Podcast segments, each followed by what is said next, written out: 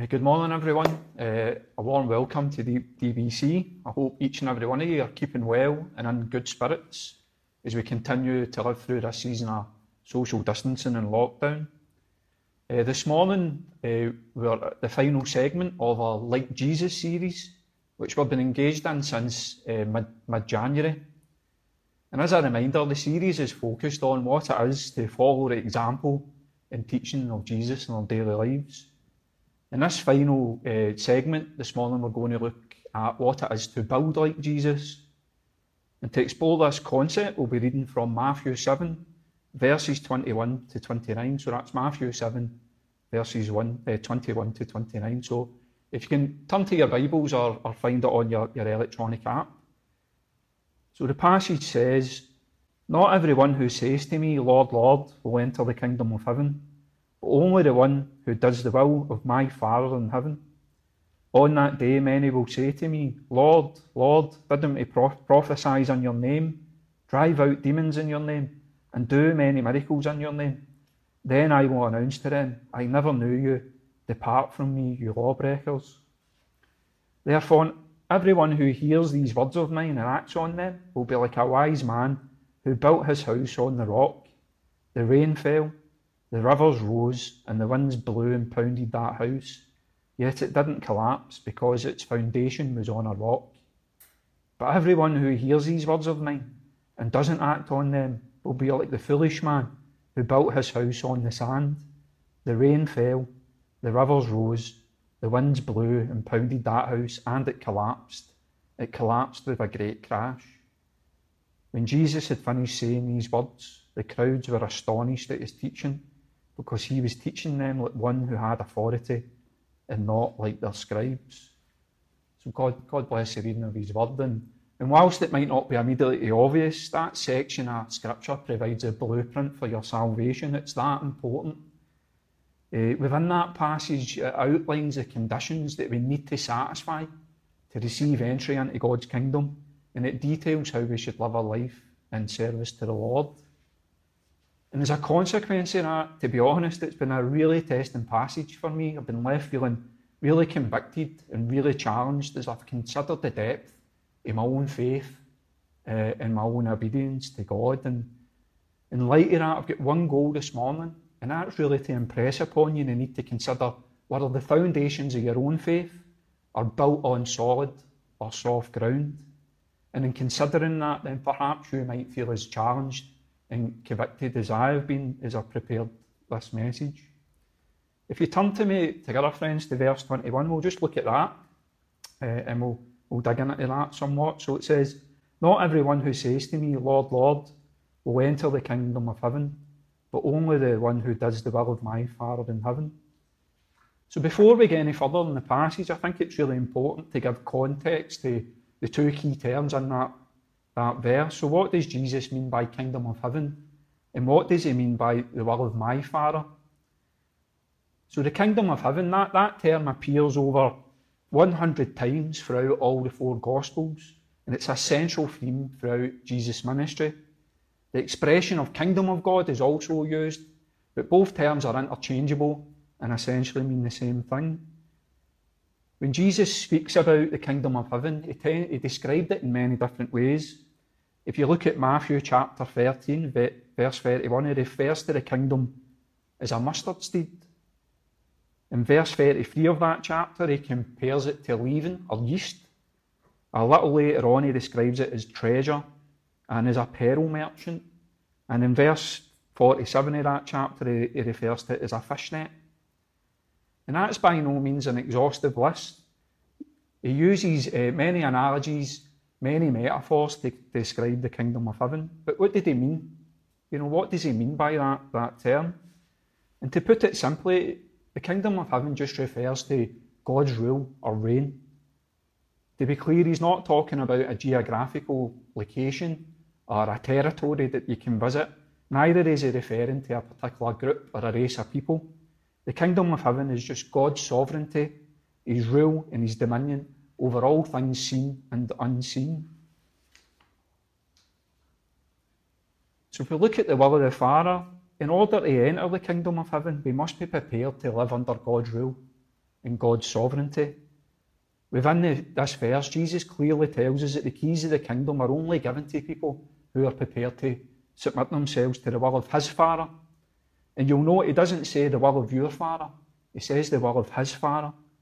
And in doing that, He's claiming a unique relationship with God to emphasise the authority of His statements.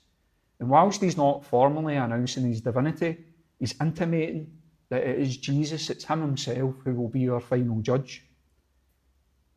So to enter God's kingdom, to, to step forward into the kingdom of heaven, it's necessary that we cease our rebellion, that we repent from our sin, and we submit ourselves wholly and fully to God's authority. We must be prepared to surrender all of who we are and what we are to Him. But if we're being honest, if we're being really candid, how many of us this morning could say that despite our professions of faith, we've surrendered our lives completely to God? When you search your soul, can you truthfully say that you lead your life wholeheartedly for Jesus? And if the answer is no to that question, which it is for me, then that should be a concern for you. Because if we look at verses 22 and 23 of this morning's passage, Jesus clearly tells us that though many will proclaim his name, not everyone will be able to enter the kingdom of heaven. Some of us will still be denied. It says in verse 22 On that day, many will say to me, Lord, Lord, didn't we prophesy in your name, drive out demons in your name, and do many miracles in your name? Then I will announce to them, I never knew you. Depart from me, you lawbreakers. Both these verses are very sobering and disconcerting. They're highly convicting. Is what he's saying here is although many people will claim intimacy with Christ and engage in acts of service for him, on judgment day it still might not be enough to gain access to the kingdom of heaven. This is a warning that's repeated by Jesus at different points in the scriptures. If you turn your Bible with me to Luke chapter 13, verses 24 through 27, it says, Make every effort to enter through the narrow door, because I tell you, many will try to enter and won't be able. Once the homeowner gets up and shuts the door, then you will stand outside and knock on the door, saying, Lord, open up for us. He will answer you, I don't know you or where you're from. Then you will say, We ate and drank in your presence, and you taught in our streets. But he will say, I tell you, I don't know you or where you're from. Get away from me, all you evildoers. So, what is Jesus seeking to teach us here? You know, in his eyes, what distinguishes those who claim intimacy from, with him, sorry, from those who don't actually know him? And simply put, Jesus is drawing our attention to the difference between professing our faith and practicing our faith. In this passage, he's warning us that superficial appearances of faith will not be rewarded by him.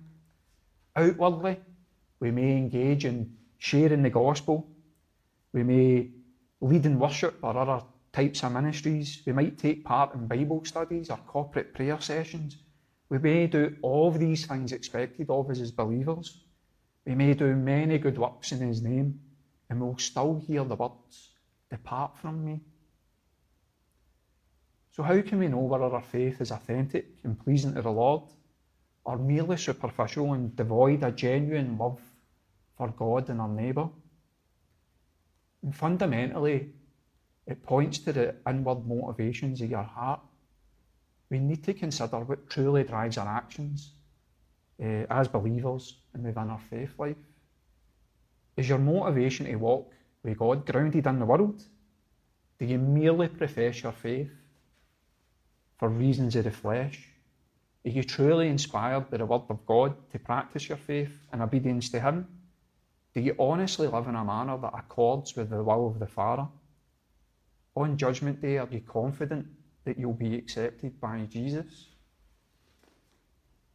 These are really, really challenging questions to wrestle with, and they might even be unsettling to reflect on. However, it's of paramount importance that we really, really examine the motivations of our heart to ascertain whether our faith is rooted in the world or rooted in the Word. How is it our hearts might become corrupted and laced with self deceit concerning our own faith. Within sociology, there's a, there's a concept known as impression management. And this theory suggests that we're all social actors who consciously or subconsciously attempt to control other people's percep- perceptions of us during our social interactions. And how we do this is that we perform social roles. We've all got social roles. We're all parents. We've all got jobs. We're, we're Christians. There's lots of social roles that we, we undertake.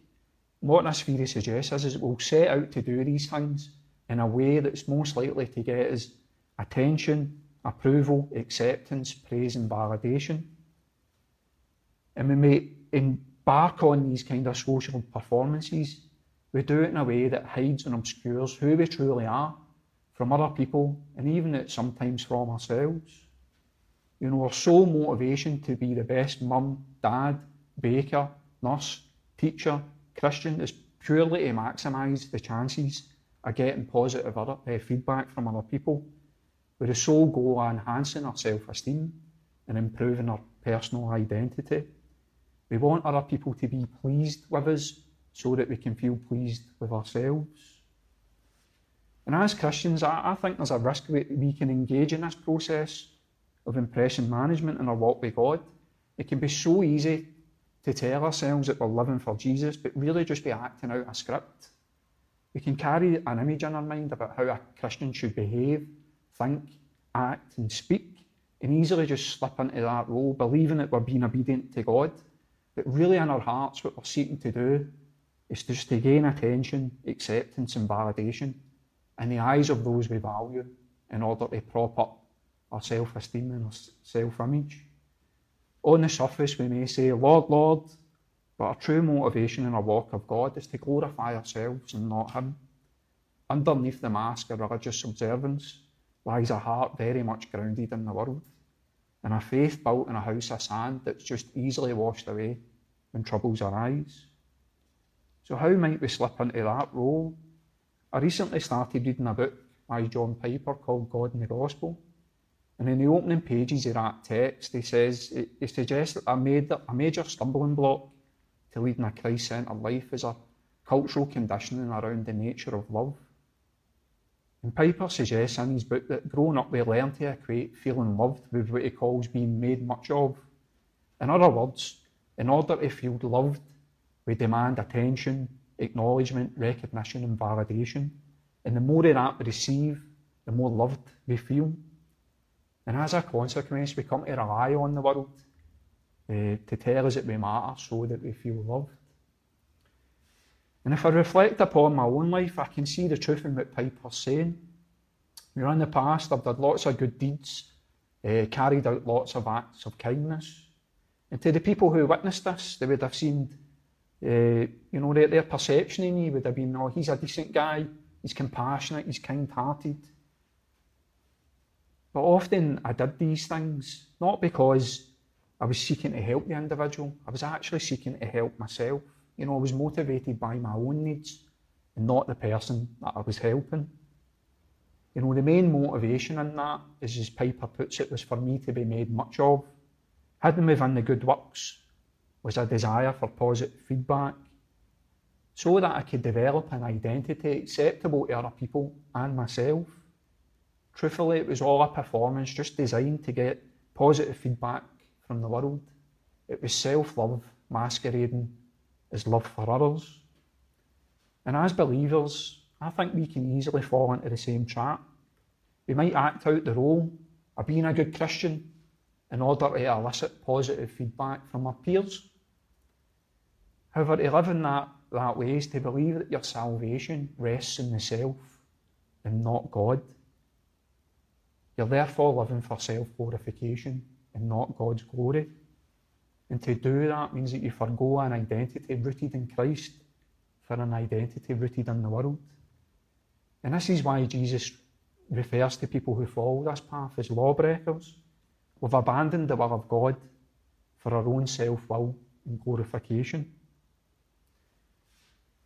If you turn with me to 2 Timothy chapter 2, verse 19, we read the words of Paul who says, Nevertheless, God's solid foundation stands firm, bearing this inscription The Lord knows those who are his, and let everyone who calls in his name of the Lord turn away from wickedness.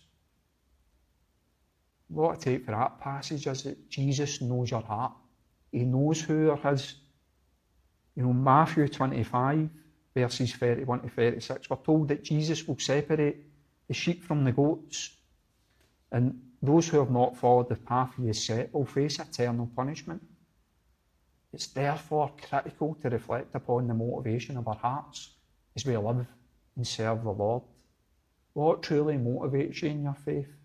Is it the world or is it the Word? Are you seeking to boast in yourself or are you seeking to boast in the cross? Will you be considered a sheep or a goat in the eyes of the Lord? Tough, tough questions, but things we really need to think about. So, what can you do, as Paul says, to turn away from wickedness and be assured that you can take your place in God's kingdom? Well, the answer's in the next three verses of this morning's passage. Let's look at verses 24 through 27. It says, Therefore, everyone who hears these words of mine and acts on them will be like a wise, a wise man who built his house on a rock. The rain fell, the rivers rose, and the winds blew and pounded that house. Yet it didn't collapse because its foundation was on, a, on the rock. But everyone who hears these words of mine and doesn't act on them will be like a foolish man who built his house on the sand. The rain fell, the rivers rose, the winds blew and pounded that house, and it collapsed. It collapsed with a great crash. So, in these verses, Jesus is indicating that there's two types of believers. There's those who hear the word and act on them, pra- practice these words within their daily lives, and there's those who hear the word and do nothing. Christ describes the doer of the word as a wise man who built his house on a rock. We're therefore challenged by Jesus not just to listen to the word of God, but to put all we hear into practice in our daily lives. And this to me just reinforces the point that church is not just about coming along and listening to sermons or teachings that just tickle your ears. We're not to fool ourselves just by merely by listening to podcasts uh, occasionally that we're aligning ourselves with the will of God. Instead, we're challenged to put scriptures into practice and lead our lives accordingly. And this is a point which is emphasised in the book of James, chapter 1, verse 22. He says, Be the doers of the word and not hearers only, deceiving yourselves. So, how might we be like Jesus? How might we build like him and be doers of the word? What does this look like as we practice our faith? Well, that's been the, the main focus and the purpose of the entire Like Jesus series. You know, to build like Jesus is to love, pray, serve, fast, store, seek, give, and guard like Him. All of the topics that I've looked at over the last few months are therefore the means by which we gain entry to God's kingdom. The majority of the passages that we've studied during this series are taken directly from the Sermon on the Mount. And within this great discourse of Christ contains all we need to do, to do in order to be counted righteous in the eyes of God and take our place with Him in heaven. The theologian Tim Mackie says the following about the great, Jesus' great teaching on the, on the kingdom of God. He says, Jesus has come to confront evil especially spiritual evil and its whole legacy of demon oppression and disease and death.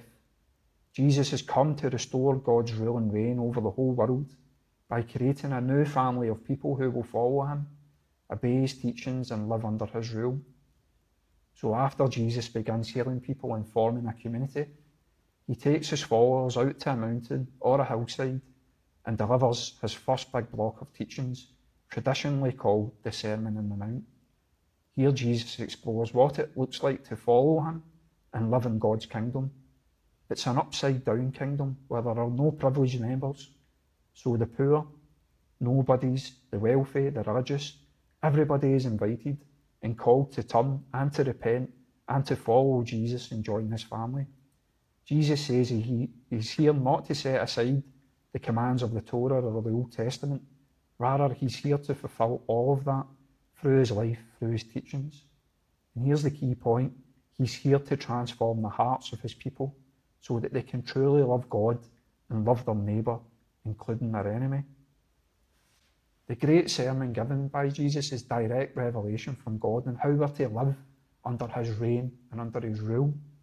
And within the discourse, the principles of God's kingdom are disclosed to us, and his righteousness is revealed. However, Jesus makes it clear that obedience to these principles is not evidenced by our actions, but rather by the motives of our heart. And this is evidenced by the promises given to, by Jesus within the Beatitudes when he says, It's those with a humble, repentant, gentle, pure, enduring, and forgiving heart that will be welcome in the kingdom of heaven. But if you examine your heart, can you honestly say that you abide by these principles that are really tough going?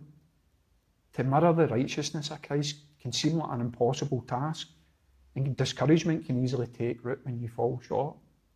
So, what can we do to change? Well, if you needed a heart transplant, you would submit yourself to the expertise of a surgeon, and ultimately he or she would save you because you cannot save yourself. However, the surgeon would insist that you make changes within your life to maximise your recovery. They would do the surgery, but you would have a part to play. You would work in partnership with a surgeon and play an active role in your own healing and your own rehabilitation. And in the same way, we are fallen people. You know, we cannot save ourselves. Only God can transform our hearts through His grace and through His power. He will perform the necessary surgery. But we are also expected by Him to play an active role in our own recovery and our healing. And how we do that is very simple, but extremely challenging. We need to be doers of the word. It's our job to read, listen, trust, practice, and be attentive to God's word and His Spirit in our daily lives. Under God's grace, we must train our hearts by following the teachings of the Lord with diligence, discernment, obedience, and passion. We must ask the Father to provide us with all that we need to rehabilitate our hearts, thereby ensuring we take our place in his kingdom. And that's the essence of the promise given to us by Jesus in the book of Revelation, chapter 2, verse 7, where he says, Let anyone who has ears to hear listen to what the Spirit says to the churches. To the one who conquers, I will give the right to eat from the tree of life, which is the paradise of God. So the reward for transforming our heart and conquering sin couldn't be clearer. We get to go home, and there's no greater prize worth having.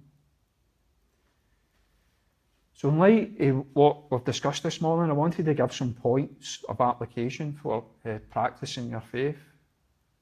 So, the first one is to spend time analysing uh, the, underlying motives of your heart as a believer. You know, what, what is it that really influences your behaviour as a believer? Are your motives rooted in the flesh? Are you driven by the expectations of other people or fear of social rejection? Is it a desire for respect or praise that you desire in your heart? Do your motives stem from a desire to know God or obey Him? Maybe your motives are mixed and fluctuate depending on different circumstances. But really, really take time to identify where your motives are whether they're rooted in the world or whether they're rooted in the Word. The second point, as I've mentioned in the message, is to be a doer of the Word. You know, we need to read and we need to listen to the Word, but thereafter we need to be applying what we're learning uh, and seeking to do God's will in our lives. Perhaps the most difficult teaching that Christ gave is contained within the Lord's Prayer. It says, Your kingdom come, your will be done. So hard to align our lives with the will of God. But we must train our hearts to chase after the righteousness of Jesus and be obedient to the will of the Father. And as part of that process, I would encourage you to revisit and review the passages that we've covered during this Like Jesus series and pray into them, asking that God would sanctify your heart and free you from sin. Just as a reminder, the passages we covered are love like Jesus was John 4, verses 1 through 42. To pray like Jesus was Matthew chapter 6, verse 5 through 15. To serve like Jesus was Mark 10, verses 35 through 45. To fast like Jesus is Matthew 6, verses 16 through 18. Stole like Jesus was Matthew 6, verse 19 through 24. Seek like Jesus, Matthew 6, verse 25 through 34. To pray like Jesus, part 2, was Matthew 7, verses 7 through 12. Give like Jesus, Matthew 6, verse 1 to 4. See like Jesus, Matthew 7, verses 1 to 6. And lastly, guard like Jesus, Matthew 7, verse 13 through 20. I'd really encourage you to go back and revisit these, these passages, read through them and ascertain where you could make changes. All of these passages contain the solid ground in which Jesus tells us to build our faith. Just a, a final point, just to give a note of encouragement and ask not to be too hard on yourself. You know, we're all fallen people and we're all far from perfect, so it can be easy to feel discouraged, despondent, and guilty when we fall short. You might even think, what is the point? I can't change. And if you do feel that way, I would really, really encourage you to dwell on your justification. Remember, we cannot save ourselves. That's why Christ died on the cross for us. It's He who has purchased our salvation. There is nothing you can do to redeem yourself under God. But because of your justification, you can be confident in your sanctification. You know, therefore, I, I would ask you to be confident and be hopeful that with God's help, in taking responsibility for yourself and personally persevering, you can become ever more Christ-like in your walk with God. And then finally, just to end this morning's talk, I just want to reach out to anyone who may be new to Christianity or even joining us at DBC for the first time. Just to say the root cause of your pain and your suffering and the experience, all his experience in life, stems from the beguilement of the human heart we give all our energy and all our time chasing after mirages of meaning, hope, and salvation, which ultimately leave us feeling dissatisfied, lost, and hopeless. And as a consequence of that, we feel restless, spiritually hungry, desperate for meaning and purpose in our lives. And I would say to you, Jesus came to free us from that confusion and fill the void that we all sense and we all feel but we can never really find relief from within the world. This is what he meant when he said, I am the bread of life. I am the way, the truth, and the life. I would therefore urge you to place your trust and place your hope in Jesus. And you can do this right now by using the interactive platform within our website. If you just click on the chat function, we would count it a blessing to discuss this more with you.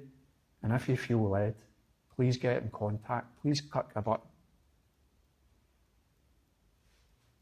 Let's pray. Heavenly Father, uh, we give thanks for our time together this morning and that we can come together to glorify your name. I pray that your Holy Spirit would be work within our hearts this week and beyond, and that you would minister to each of us with and how we need to change and grow as followers of Jesus. Father, I pray that you would sanctify our hearts and give us the wisdom and courage and strength needed to change, Father. I ask all this in Jesus' name. Amen.